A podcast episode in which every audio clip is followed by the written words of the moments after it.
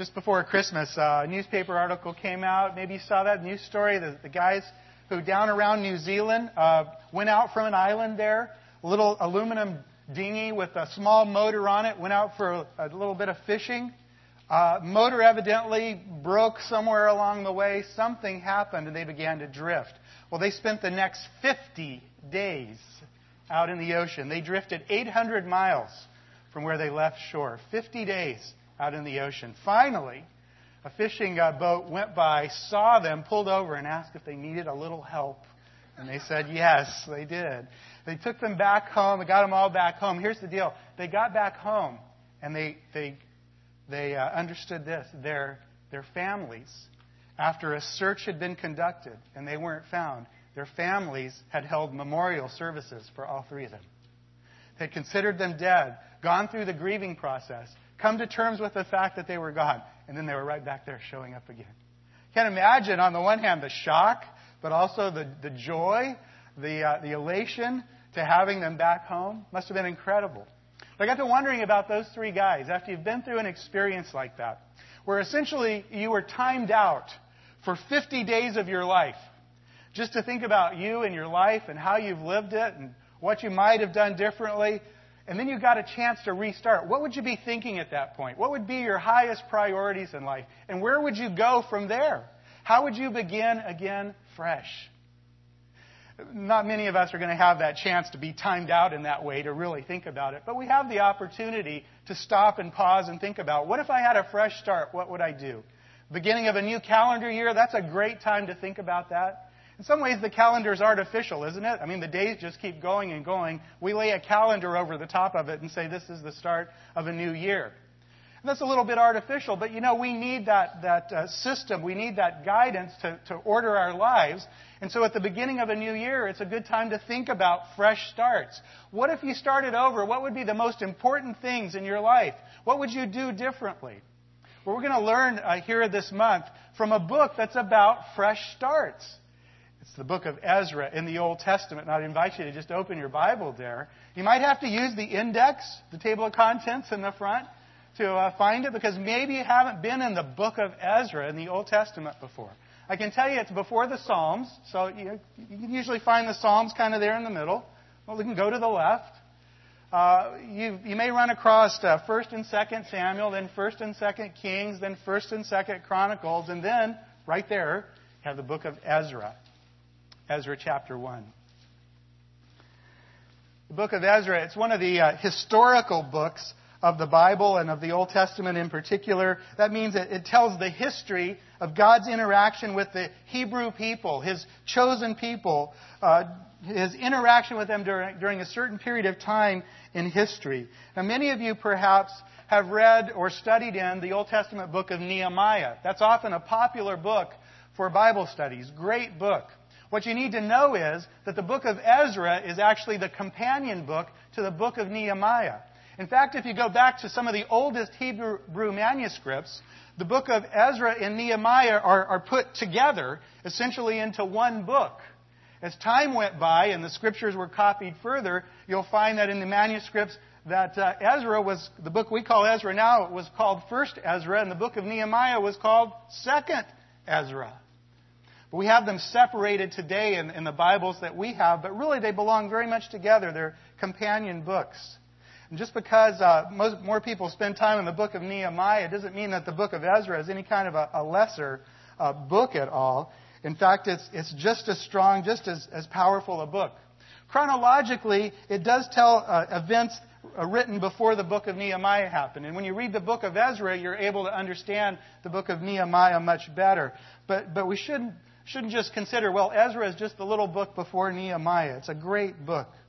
Here's how it begins. I'm going to jump right in here at chapter 1, verse 1. I'm reading out of the New American Standard Translation. It'll be very close to your other versions you have with you if you have a different one. And it says this Now, in the first year of Cyrus, king of Persia, in order to fulfill the word of the Lord by the mouth of Jeremiah, the Lord stirred up the spirit of Cyrus, king of Persia so that he sent a proclamation throughout all his kingdom and also put it in writing, saying, Thus says Cyrus, king of Persia, the Lord, the God of heaven, has given me all the kingdoms of the earth, and he has appointed me to build him a house in Jerusalem, which is in Judah. Whoever there is among you of all his people, may his God be with him. Let him go up to Jerusalem, which is in Judah, and rebuild the house of the Lord, the God of Israel. He is the God who is in Jerusalem. Now, every survivor at whatever place he may live, let the men of that place support him with silver and gold, with goods and cattle, together with a free will offering for the house of God, which is in Jerusalem. Book of Ezra, we see here, actually begins with a proclamation. This is unexpected. Pick up a Bible book, you read a proclamation of a king. And of all things, a king who isn't a, a worshiper of the one true God. Cyrus, king of Persia. Did you know that he was the undisputed, most powerful figure in the civilized world in his day? Think about between, say, 600 and, and 500 BC in that range. That was the time of Cyrus. He was the uh, most powerful man, the leader of the greatest superpower of that day. Beginning about 539, about the time that he made this uh, proclamation, he ruled over the Persian Empire.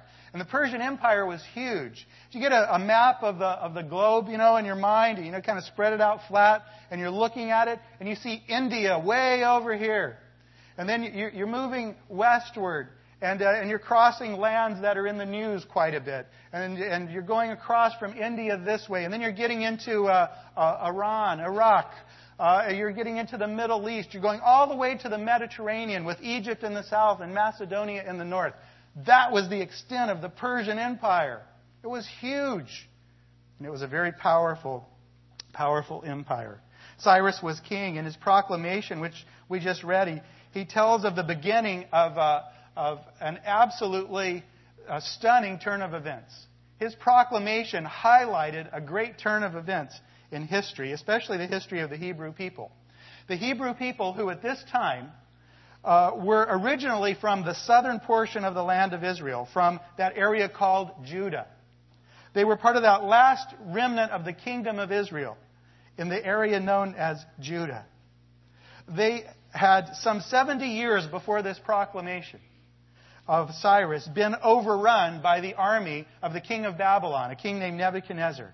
And he not only overran them, invaded them, he rounded up the people, he deported them in mass from their own land and resettled them in the area known as Babylon, forcibly resettled them. Well, what Cyrus was proclaiming was that at this point in time, he was going to allow these uh, Hebrews to return back to their land, to resettle it, and specifically, he says, to rebuild the temple of God that was there that had been destroyed when Nebuchadnezzar's army ran through the city. That return and rebuilding was something that was so improbable that most people, very few people, believed it would ever have been possible at all. And that was true because this sort of resettlement of, conquered people just really didn't happen in that time, in that place. If you happened to be a conquered people and something like that happened to you, well, you just had to live with it wherever you were. You were probably stuck there for, for the rest of your life.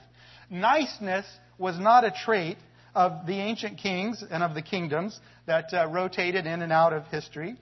The, uh, the leaders typically didn't see any practical value of resettling conquered peoples. They didn't have that in mind.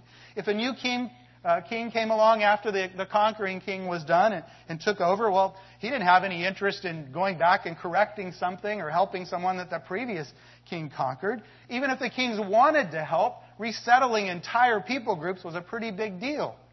The way the Israelites, the, the Hebrews, got resettled in the first place was because Nebuchadnezzar had a huge army roaming around through the, the territories, and he conquered them, and because he had the army there, he could transport everybody back. But getting people back into the, to where they were in the first place, that was a pretty hard thing to do in those days, a huge undertaking, so it just didn't happen. And no one ever expected that these Hebrews would be able to go back to Jerusalem. We know that the Hebrew people, even though they had hints that maybe, maybe they would be able to return someday, even they, eh, with those hints from, from the Bible, from, the, from their prophets, really doubted that they would ever be restored to their land and that the temple would ever be rebuilt. And that was because they knew that the reason they had been conquered was because of their rebellion against God. They had become a, a people, a nation, in the first place, only by God's grace. He selected them out and said, Look, I will take you. I will make you a nation. I will give you land. I will give you a place to be. And you will be my special people. God made a covenant with them and said, You will be my special people. You'll have a special relationship with me. I will work through you to reach the whole world and to do what I want to do to make myself known in this world. God said, That's my covenant with you. But your side of the covenant is, if we're going to do this, your side of the covenant is that you need to be totally true to me alone. You need to worship me only. You need, need to live according to my ways only. Well, the people said they would do that, but then they didn't keep their part of the covenant. Almost from the very beginning, but as time went by, it got worse and worse and worse. And as the years passed, they ignored God, they rejected God, they worshiped false gods, they disobeyed God in numerous ways and great ways. And so finally, enough was enough, and God withdrew his blessing from the Hebrew people. He withdrew his protection from them. Once that protection was gone, then they were easily defeated and carried away into captivity. Now, when that carrying away into captivity took place, they also looked back and saw a destroyed city. And in that destroyed city, there was the destroyed temple of God. The Babylonians looted the temple first, took all the, the furnishings out of it, the valuable things out of it, then they just destroyed the temple altogether. And because the temple then was the center of worship uh, back in the Old Testament times, and because it was the symbol of the presence of God with his people, when, when they looked at the temple, they knew that was a sign that God really was dwelling with his, with his, his chosen people. Because that was a symbol, and because that, that temple was also the place where they came to make atonement for sins. In the Old Testament way of, of worship, before uh, the time of Christ, the, the sacrifices would be offered at the temple. And God said, This is my way of you worshiping me. This is my way of you making atonement for sins. You can make the sacrifice of, of specific animals, and I will take that as, a, as an offering. I'll take that as a substitute. And I will bring you forgiveness of your sins individually. And once a year, the whole nation would come, and there would be an offering for the nation for the forgiveness of sins. Because that, the, everything revolved around the, the temple and the worship uh, of God. When they looked at the, at the temple destroyed, they looked at that, and the Hebrew people said, That's it. I mean, that, that is just the sign that God is done with us for good. Because not only have we been taken away, but the temple of God has been taken away from our land as well. They thought they would never, ever see the temple rebuilt again or be brought back into the land. They had the hints that they might be able to, but, but in, their, in their minds, they said no. It'll never take place. But then, out of the blue, comes this proclamation from Cyrus, the king of Persia, that they were not only allowed to return to their homeland, they were allowed to rebuild the temple there as well. In fact, Cyrus actually emphasized that, that they should rebuild the temple. And not only did Cyrus allow them to, to go back, he encouraged them to do it. And by his proclamation, he paved the way for them to do it as well. I don't know if you noticed there at the beginning, but it said Cyrus sent out a proclamation, which means he sent out messengers who would gather in city squares throughout the empire and make the declaration verbally. But it also says he had it written. In other words, he had it recorded and put down. So he did everything he could to make it official and well known that his proclamation was the Hebrews could go back and, uh, and rebuild, uh, resettle and rebuild. And by making that proclamation, Cyrus was essentially telling everybody, stay out of their way. Don't give them any trouble. Lend them a hand because I'm allowing this to happen. Cyrus steps in and, and does this for him. And if you notice carefully, he actually called upon others who, who weren't going back to support them with whatever they needed to, to get back and, and do the rebuilding. And then, as we'll see shortly, even as we read a little further, he even himself gives material support to them. And so suddenly the impossible becomes possible. So you say, why did Cyrus do this? Well, from a human standpoint, he first of all had some political reasons to do it. Uh, he was doing this really out of self interest, is, is, what we need to understand. Um, he was doing it because he thought this was good for Cyrus and good for his empire over which he ruled. The, the Persian Empire, as we said, was huge.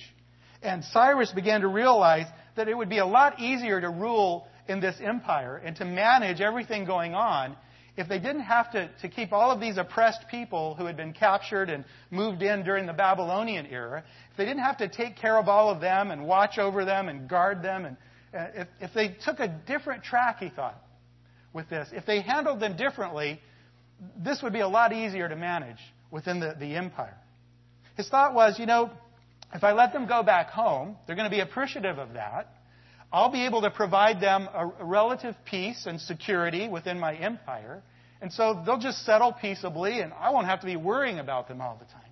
And he also thought this that if I can get them to resettle uh, in, their, in their original locations, most of which are, are at the far edges of my empire, then they become the first line of defense. They become like buffer states out there. So if some other empire out there wants to invade, they got to go through all those people out on the rim before they get to us in the middle. So Cyrus thought, this is perfect. I, I love this new policy I have.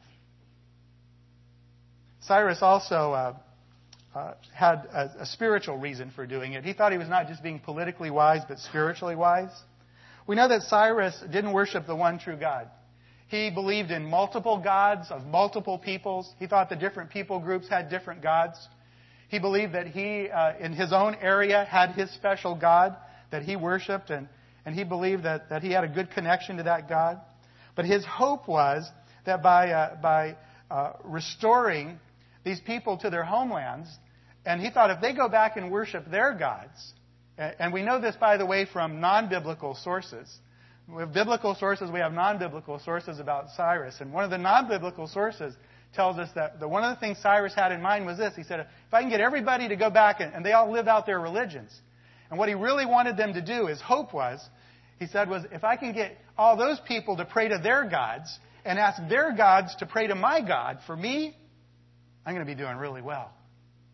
He believed that somehow if he could get all the God focuses, you know, all the different gods, of course, false gods non existent, but in his mind they were, if I get them all honed in on my God and everybody's praying for me, my God's going to love that and my God is, is going to bless me even more. He thought he would get mega doses of power and mega doses of blessing if he could just rally everybody in their religions to somehow be focused on him and praying for him. So Cyrus was motivated then to release and support uh, the Hebrews for these political and really selfish purposes. But we learn also right here that while Cyrus uh, was the one who initiated this idea, came up with this idea of what to do, and he fleshed it out and he put it into practice and he got a plan going and he made this happen within his empire, he, he really uh, was not the one who was behind it.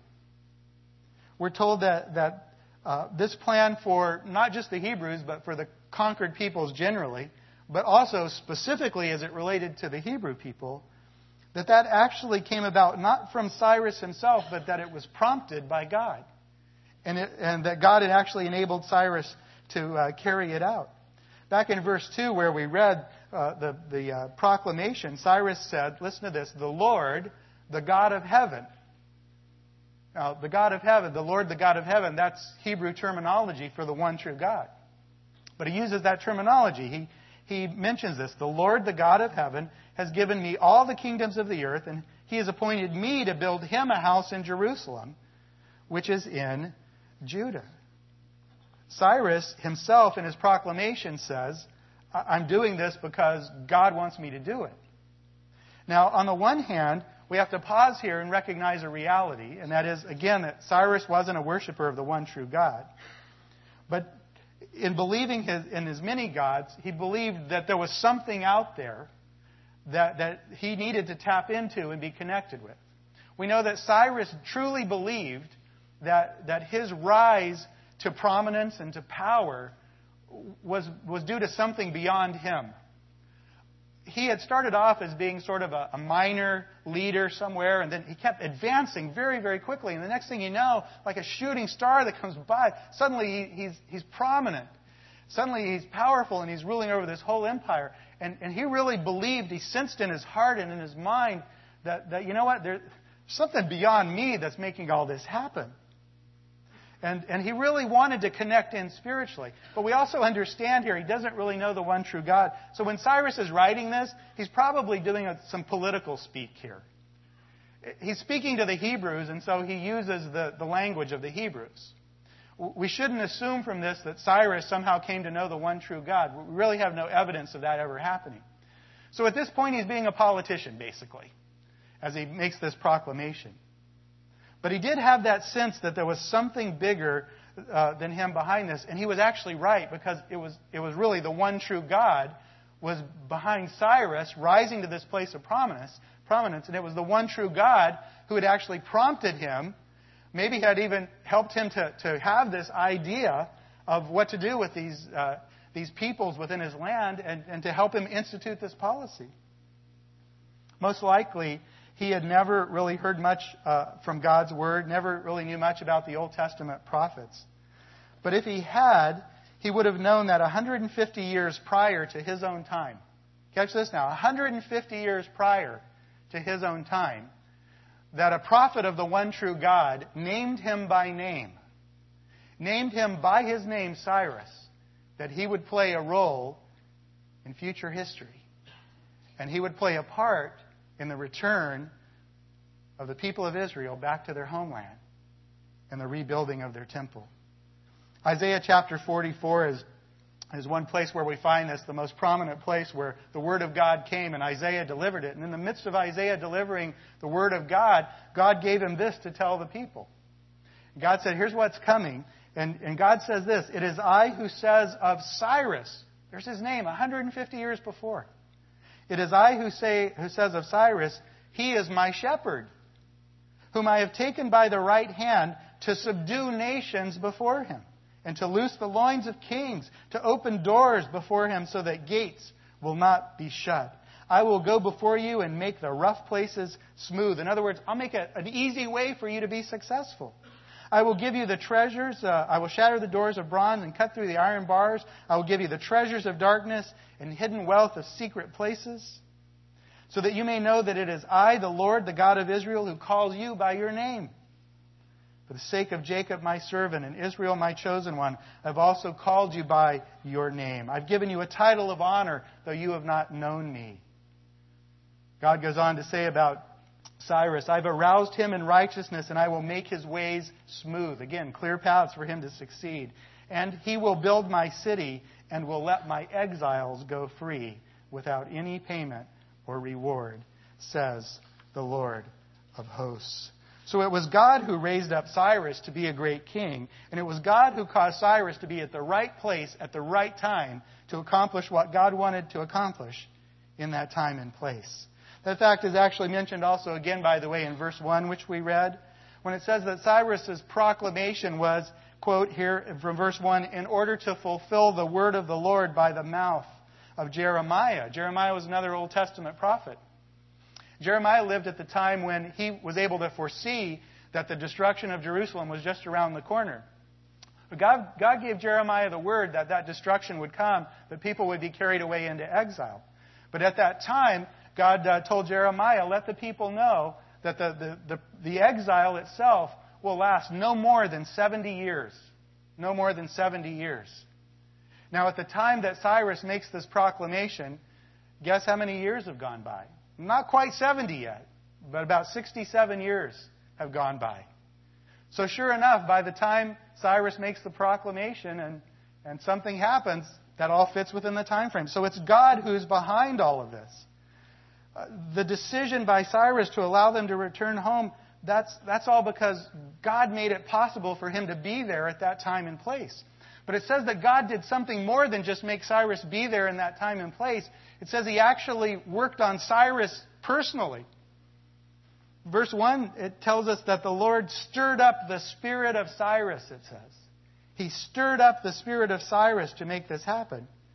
That, that phrase is found elsewhere, stirring up the spirit in the Old Testament. And it always means this that, that when God stirs up the spirit, it means he moves someone to action. And so what this tells us is that even though Cyrus may have been at a human level processing, wow, what's politically expedient, what's good, what's good for me and my kingdom, that it was God who was spurring him on, giving him ideas, helping him to formulate it, putting it all together, and making him at the right moment to get up and say, hey, I've decided, here's my proclamation. And that would be especially true regarding the Hebrew people. You understand that the Hebrew people, taken out of Israel. In the context of the, of the, the affairs, the world affairs of that day, they were just a small little nation. Uh, uh, by population wise, no great number of people in that nation. I mean, they, they had their thousands, but, but they weren't. They weren't the, the greatest of nations. But here is Cyrus who takes a personal interest in them. And how did that happen? Because God moved it to happen. You say, well, why would God do such a thing? Number one, because He's sovereign. That just means He's the king. He's the king of the universe. He's the king of all kings. He's the one who rules over everything. And the Bible teaches us very clearly that He's not just the king, He's the, the active king of the universe. God is not that, that picture that some people want you to have of, well, He created and He kind of looked and thought that was fun, and then He kind of sits on the front porch of the universe, you know, sits on the front porch of heaven and looks at the universe and just kind of sits back and watches what's going on and sort of is mad sometimes and amused sometimes at what we do. No, that's not the picture of God. He's a very actively involved God in the universe in which He's created, in this world that we know of as earth, very involved in the affairs of, of human beings. He acts constantly to accomplish his plans and purposes. It's not just like we're his, his hobby, you know? Like he kind of created this earth thing. It's sort of his hobby. He comes and fiddles with it every once in a while and, you know, helps him ease his mind a little. It's not like that. It's that, it's that he is, is actually doing something important through his creation, through what's going on in this world. The scriptures tell us that one of the things that God does is He has plans and purposes, and they revolve around the fact that He is revealing Himself to His creation. He reveals His greatness, His power, His majesty, His goodness. And God is always at work in the world to make that happen, so that people can come into a relationship with Him and know Him better and walk with Him. That's why God does these things. He, he is active in this way. And part of this is we need to understand that, that a more personal level is he's not just the active sovereign who's accomplishing the things he wants to do in, his creation, but he is also a very loving and caring God who is always reaching out in kindness. And he does things like this because he is a merciful God. A merciful God. The, the Hebrews, remember it, they totally blew it. they totally blew it. And you know what? Realistically, they got what they deserved. I mean, it was right after all those years. I mean, God had been so patient, and they just weren't going to turn, and they weren't going to turn back to Him. It was right for God. It was just for God to, to remove His protection. We might even say it was loving of God to do it, because then maybe some of them at least would wake up to the reality of what was going on. But you know, even as, as God was willing to do that, to withdraw His protection, He still had a heart of mercy and kindness and God still has that heart of mercy and kindness today. This is why God intervenes in our world today. Is this encouraging, by the way? I hope you're encouraged as you start a new year. Here you have God who's actively involved in our world. Not passive, but actively involved. Think about how crazy our world is. But you know what? There's someone who's overseeing it all. And we don't understand all the time why he allows this and doesn't allow that and do this and he doesn't do that. But we know that he's in charge and we know that he's acting for good. And we know that within that, that He's being merciful to us. So that if we've really blown it like the Hebrews did, whether that was, you know, a one-time event or a long string of ways we've lived our life, He's merciful and He's kind and He's reaching out to us. God is not a God who abandons, but a God who sticks with. He is faithful. It may be that we abandon God, but He's one who sticks with us and does all that He can to help us to know Him and understand Him. It was because of all this that God stirred up Cyrus so that the Hebrew people could be delivered from their exile, so that they could go back, so that they could be God's chosen people again through whom He would actively work, through whom He would send who? Jesus Christ, the Savior of the world Himself. God does all this for the sake of them and for the sake of us even today. That's why God stirred up Cyrus. And you need to be encouraged about that today, just how, how God is working things for good, giving us the opportunities to know Him. As you're starting your year, do you really have that in mind? I mean, everything I said, do you really have that in mind? First of all, do you have this understanding that, that God really is at work? And He's very, very active. Do you understand that He's active in, in the world, and He's active right here in this community. and He's active in the place where you live and you work. He's active in your neighborhood. He's active in this church. He's active in your personal life. Just in the same ways that you, you see and you read this book of Ezra, how God got involved, He's that involved in your life.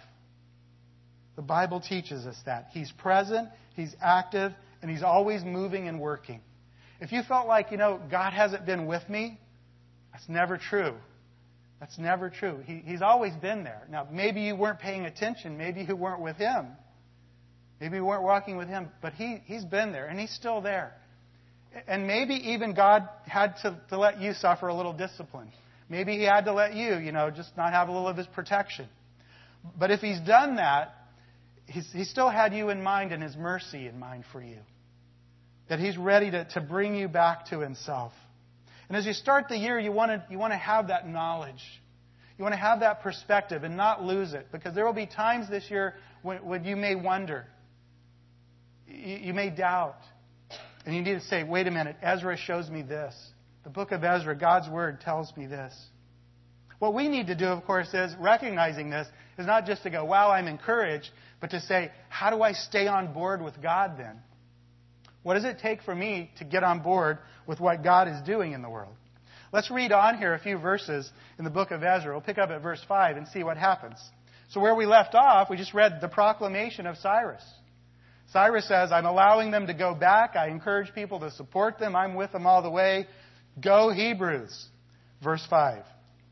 Then the heads of the fathers' households of Judah and Benjamin. Judah and Benjamin were the, the two tribes that made up the last part of the last kingdom of Israel before the destruction. The heads of the fathers' households of Judah and Benjamin, and the priests and the Levites, those would have been the religious leaders, arose. They responded to the proclamation. Even everyone whose spirit God had stirred up to go, uh, had stirred to go up and rebuild the house of the Lord, which is in Jerusalem.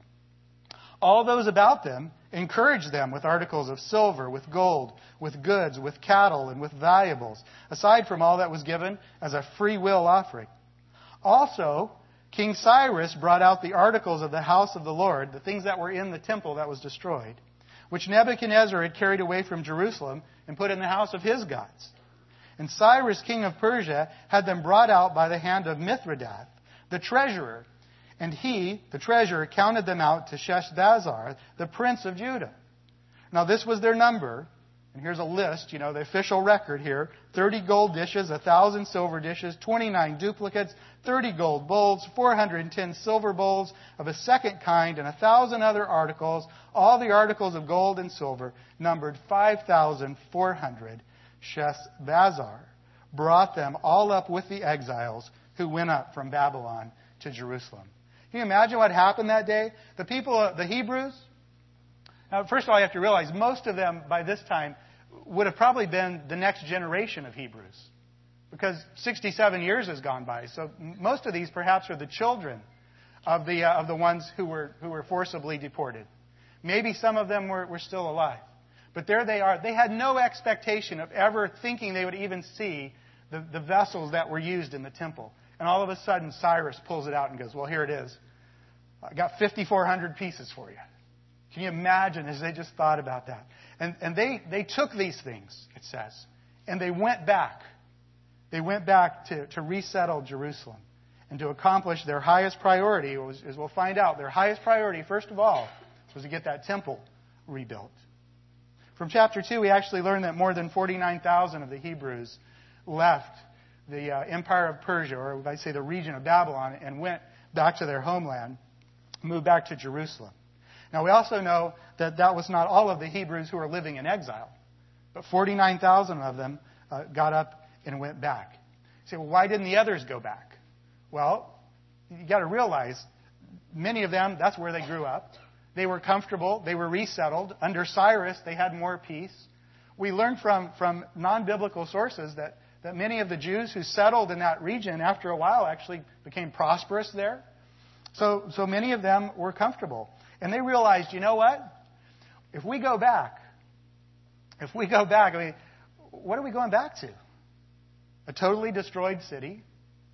Uh, not to mention that we, we've got to go hundreds and hundreds and hundreds and hundreds of miles uh, on foot to get back there. We might survive that. Then we get back, we find a totally destroyed city. And we also find some people who, in the process of kind of uh, come in and homesteaded the land, and they're not going to be that thrilled to see us. And so, if nothing else, for that reason, a lot of people just said, I, I don't, I don't want to go. Some, some have thought that maybe those people were wrong, that they were actually disobeying God by not going back. But you know, the scripture just doesn't tell us that that was the case. That, that you know, deciding to stay there in Babylon was not necessarily a sin. But it also tells us that those who went back, you say, well, why did anybody go back? That those who went back went back because guess what? God moved them to. Did you catch that in, in verse 5? Who arose and went back? It says, everyone whose spirit God had stirred up to go and rebuild. So just as God stirred up the spirit of Cyrus to make the proclamation, God stirred up the spirit of certain people to go back. He put it on their heart to do it. And they got excited about, about the, the, the plan, about the possibilities, and they signed up and, and the last verse there that we just read says they actually went back and started up the work. And what we want to see in this is that this is how God works in every generation. And many of you, you may know this already, but maybe you need a refresher. This is how God works in every generation. In every generation, He has, has tasks, He has plans that He's accomplishing. And He calls people in to be on board with His plans and he stirs up people to, to do certain things with, with those plans.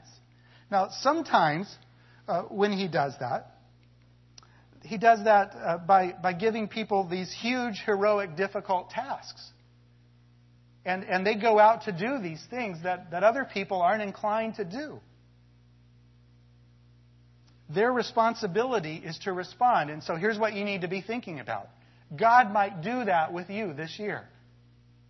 He might stir your heart to do something that is uncomfortable for you and that other people would say, I would never do that. But God may start working on your heart to do that because that's how God works. Remember when we were singing that last worship song, Hosanna in the highest? The verse, I see a new generation rising up to take its place. God raises up new generations of his followers always to rise up. And He has a plan for us in every place. And some of us, He calls out to do these unusual, once in history kinds of things. And when He does, well, the way we get on board with God is we go with Him, we respond to Him. what if we're not part of that, that, uh, that group that God calls to those certain special things? Do we just ignore them? No, actually, we do exactly what we read of in the book of Ezra. What Cyrus himself told everybody they ought to do and that is that we support those who go out. Verse uh, 4 here. Here's Cyrus's word. Every survivor, in other words, all you people who, who were brought out of, uh, of Israel, who are still alive, every survivor at whatever place he may live, let the men of that place support him. What him? Those ones who are going back with silver and gold so that they have the, the financial resources they need, with goods and cattle, that probably refers together to the kind of animals, pack animals they would need to get back to, to their land, together with a free will offering. The free will offering was a, a, a special offering that was meant specifically not to cover their, their expenses for going back, but so that once they got back, they could actually build the temple again. So let the men in that place support them with those offerings for the house of God, which is in Jerusalem. And verse 6 says, guess what? The people there actually did it. All those about them encouraged them with articles of silver and gold, with goods, with cattle, with valuables, aside from all that was given as a free will offering. And then the next verse says, and also, guess what? Cyrus brought out the articles of the house of the Lord. You see, that's how it works. God raises up the generation. The generation is supposed to work together. Some get called out to special things. Those that don't need to support those who do. But at the same time, as we realize, hey, this is a model for us to follow, we also need to realize that, that it goes beyond just these special, super daring events and ministries or whatever we might want to call them. that this model applies at all times when God is moving, when He moves in less than unique and unusual circumstances. This should still apply. Because we know that as followers of Jesus Christ, we're told specifically in Scripture, every single one of us has a ministry. Because every single one of us has been given a gift. Uh, what sometimes is called a spiritual gift or a serving gift. Everybody has been gifted for some way to serve in the ministry of God. And everybody, we read in the New Testament, is supposed to be involved in that. And the way we do that is by working together in our congregations. And so, so we are all to take up the ministry. We're to, we're to sense the call of God as He reveals to us what our gifts are, and we're to put those into practice. And, and what are we to do then? Well, as we do that, we're to support one another. The biblical idea of the church is the church is a team where everybody works together. And not everybody has the same gifts and abilities, but when we work together and we support one another, then the ministry happens. And when we have the bigger picture of, well, not just this little ministry I'm involved in, but the whole ministry of the whole church, then, then we support the whole church. We give our, our, our offerings not just to, well, my little part of ministry, but to what the whole church is doing, because that's how God is working with the whole church. And there may be a, a team over here in the church, you know, a sub team that's doing this and I'm doing that. But if I can help them, I do that. And we work in cooperation and we work together to, to make sure that we encourage one another and pray for one another and build up one another. Whenever we do that, we're jumping on board with God's incredible plans because you may not realize it, but He has a place for you to be serving in ministry. Some of you have found it in the last year. God's growing you up in these areas. And so so you want to make sure that, that you're, you're jumping on board by saying, God, if, if you're moving, then I want to be involved in whatever you're doing. How do we do this successfully? How do we, we make this happen? Well, we decide right now, today. We say, God, whatever your top priority for me is this year, I choose this. Have you, have you ever done that in your life where you just said that generally? Maybe you have. But, but if, even if you've had, if you have, then the key this year is to say, God, whatever it is you want to move my spirit to, whatever you want to stir up my spirit to something, God, I'm willing to make that my top priority because you're letting me know that's your top priority. If you want to have a great year, then make that commitment to God today. Tell Him that. Some of you in your heart right now can just even say it. Yeah, that's what I need to do. So, whatever it is, whatever God tells me, if He wants me to stay on the course I'm on, I'll do it. If He wants me to change directions entirely, I'll do it. If there's something I can see the plan, I'm going to follow it, I'll do it. If I can't see the plan, but He's going to bring up a surprise, I'm willing. You want to have a great year, make that, that decision in your heart right now to do that. And then when you do that, if you want to be successful, you're going to have to raise up some levels in your life. And the first one you're going to have to raise up is your level of awareness. Your level of awareness. How are you, uh, how are you doing with awareness in your life? Are you an aware person generally? I went out running last night, and I was out by myself. I run a bunch of times a week. And just keep it in shape. And when I go out, you know, I'll often I'll think through my mind. I'll choose different paths because I hate running the same way every time. You know, gets pretty boring. So I'm choosing a new path, and I got it all laid out in my mind as I start off. I know exactly I'm going to do something different that I haven't done in a long time. I'm going to go a different course. And I'm running along, and about halfway through my run, I realized that I had completely missed the cutoff to the plan, to the path I was going to take. So, what am I doing here? I had an entirely different plan. Well, I was running along thinking about what's going on at church tomorrow, what's going on with my family tonight. Had no awareness of where I even was. I'm just going along. And that's kind of how we live our life, right? So I'm going along. Everything's normal. Everything's good. God is saying, hey, wait a minute wait a minute, I got a different plan. And we're just like, yeah, oh, everything's really good. And then we're totally off track with God. There's got to be an awareness factor that we start living and saying, wait a minute, this is how God works. He's working in the big world, He's working in my little world, He's working in my life. So i got to be listening to Him constantly. I have to have this awareness. There's, a, there's an old time, a, a Bible expository that I was reading recently, and he, he used this terminology. He said, We live in a God haunted world. Now, that's kind of a funny way, you know, think of like ghosts haunting things. But he said, We live in a God haunted world. That'd be pretty scary if God was bad. But since God is good, that means He is everywhere you go. He's everywhere you are. He's working. He's working in your home, even if you don't see it. And so, what we just need to do is be aware of what's going on with God. Do you have that kind of awareness in your life? It starts with just having that expectation. Oswald Chambers, a long time ago, wrote Do not look for God to come in any particular way, but do look for Him. Expect Him to come. However much we may know God, the great lesson to learn is that at any minute, He may break into our lives. We're apt to overlook this element of surprise. So keep your life so constant in its contact with God and His surprising power that His surprising power may break out on the right hand and on the left. Always be in a state of expectancy and see that you leave room for God to come in as He likes. In other words, don't just think, well, I'll go to church. I hear a little bit about God today, and then I'll go back to church next week. I'll hear a little more from God.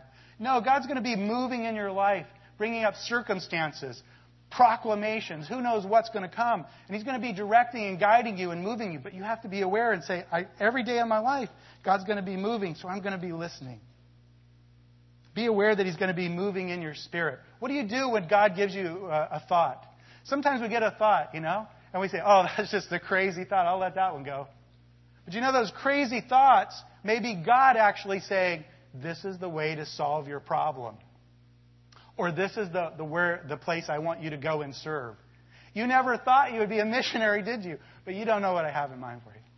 You never thought you'd even go on a short term mission trip, but I got one for you that's going to change your life. And you won't even be a missionary the rest of your life, but, but it, I got something that's going to change your life. And so, what happens when God is doing that? Well, what we need to do then is say, wait a minute, are those really crazy ideas, or is this God moving? I wonder how many Hebrews, when Cyrus out of the blue said, Hey, I'm letting everybody go back, went, Oh, that's kind of interesting. That's, that's crazy, isn't it? Cyrus would do that, and then they just went back to work like, so, you know, crazy people do crazy things.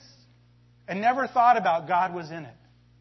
Do you have the willingness to say, God, I want to be so aware that when I hear those crazy ideas, I'm going to say, wait a minute, I'm going to take a second look and I'm going to ask God and I'm going to see if He's moving in something. Up your level of awareness up your level then next of responsiveness. Make sure that if you do that, you've already said to God, like we said earlier, I'm ready to respond, God. Make that personal commitment in your life. And here's the way to do it start doing the little things you know you should be doing right now.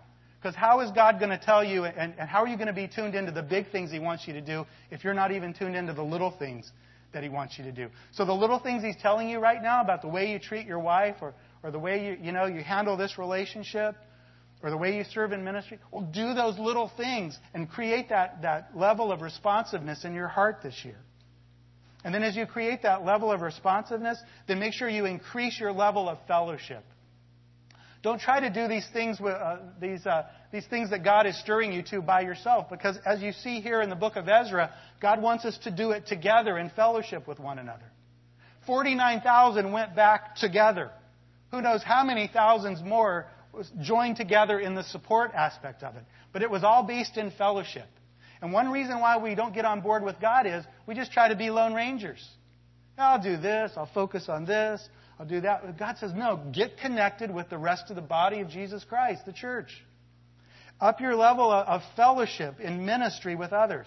And if you're already involved, then say, wow, maybe I need to get my eyes off just the little area of ministry I serve focus on the bigger picture so I'm contributing to everybody's ministry success, not just mine. And then last of all, you're going to need to increase your level of sacrifice. And maybe we'll get to talk about this in a future week. But you understand that, that sacrifice was involved. For those people who went back, they had to sacrifice in order to be on board with God. And those people who didn't go back, but who provided them the means to do it, they had to, to commit to sacrifice. They had to sacrifice things in their lives in order to be on board with God. And I want to tell you that, that there's never anything that God will call you to that's of significance that will not involve you making some kind of sacrifice. And if you're unwilling to make that sacrifice, you're not going to be a partaker. So you've got to be willing to say, Lord, as I start this year, if it involves sacrifice, if that's what it takes to be on board with you, then Lord, that's what I'm going to do. And you have that awareness. A.W. Tozer said, The voice of God, it's a friendly voice And so you don't need to fear it, Tozer said, unless you're determined to resist it. So don't fear that, that the voice of God might take you someplace wrong. He won't. He'll take you exactly where you need to be. Exactly where you need to be. And so we want to close here just by standing together. Let's do it right now.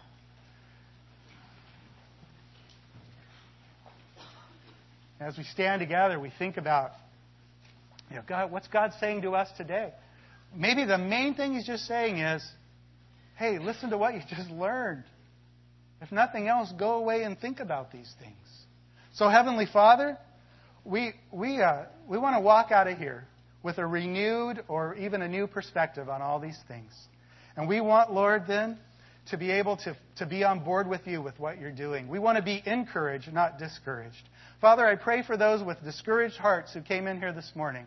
I pray that the word uh, that we've learned from Ezra today would cause them to be encouraged about how you're moving. Lord, how you're moving in great, great ways in the big world and how they're moving in, you're moving in great ways in the, in the small areas in which we live. Lord, let them be encouraged today about your mercy and your grace and how you bring fresh opportunities, fresh perspectives. And Lord, we want then to be aware. We want our level of awareness to be high. We want our, our level, Lord, of responsiveness to be high. We want our, our level, Lord, of fellowship to be high and our level of sacrifice to be high. So, Lord, guide us today as we, as we think through. Help us to realize what our level is right now and to know how to increase it for you.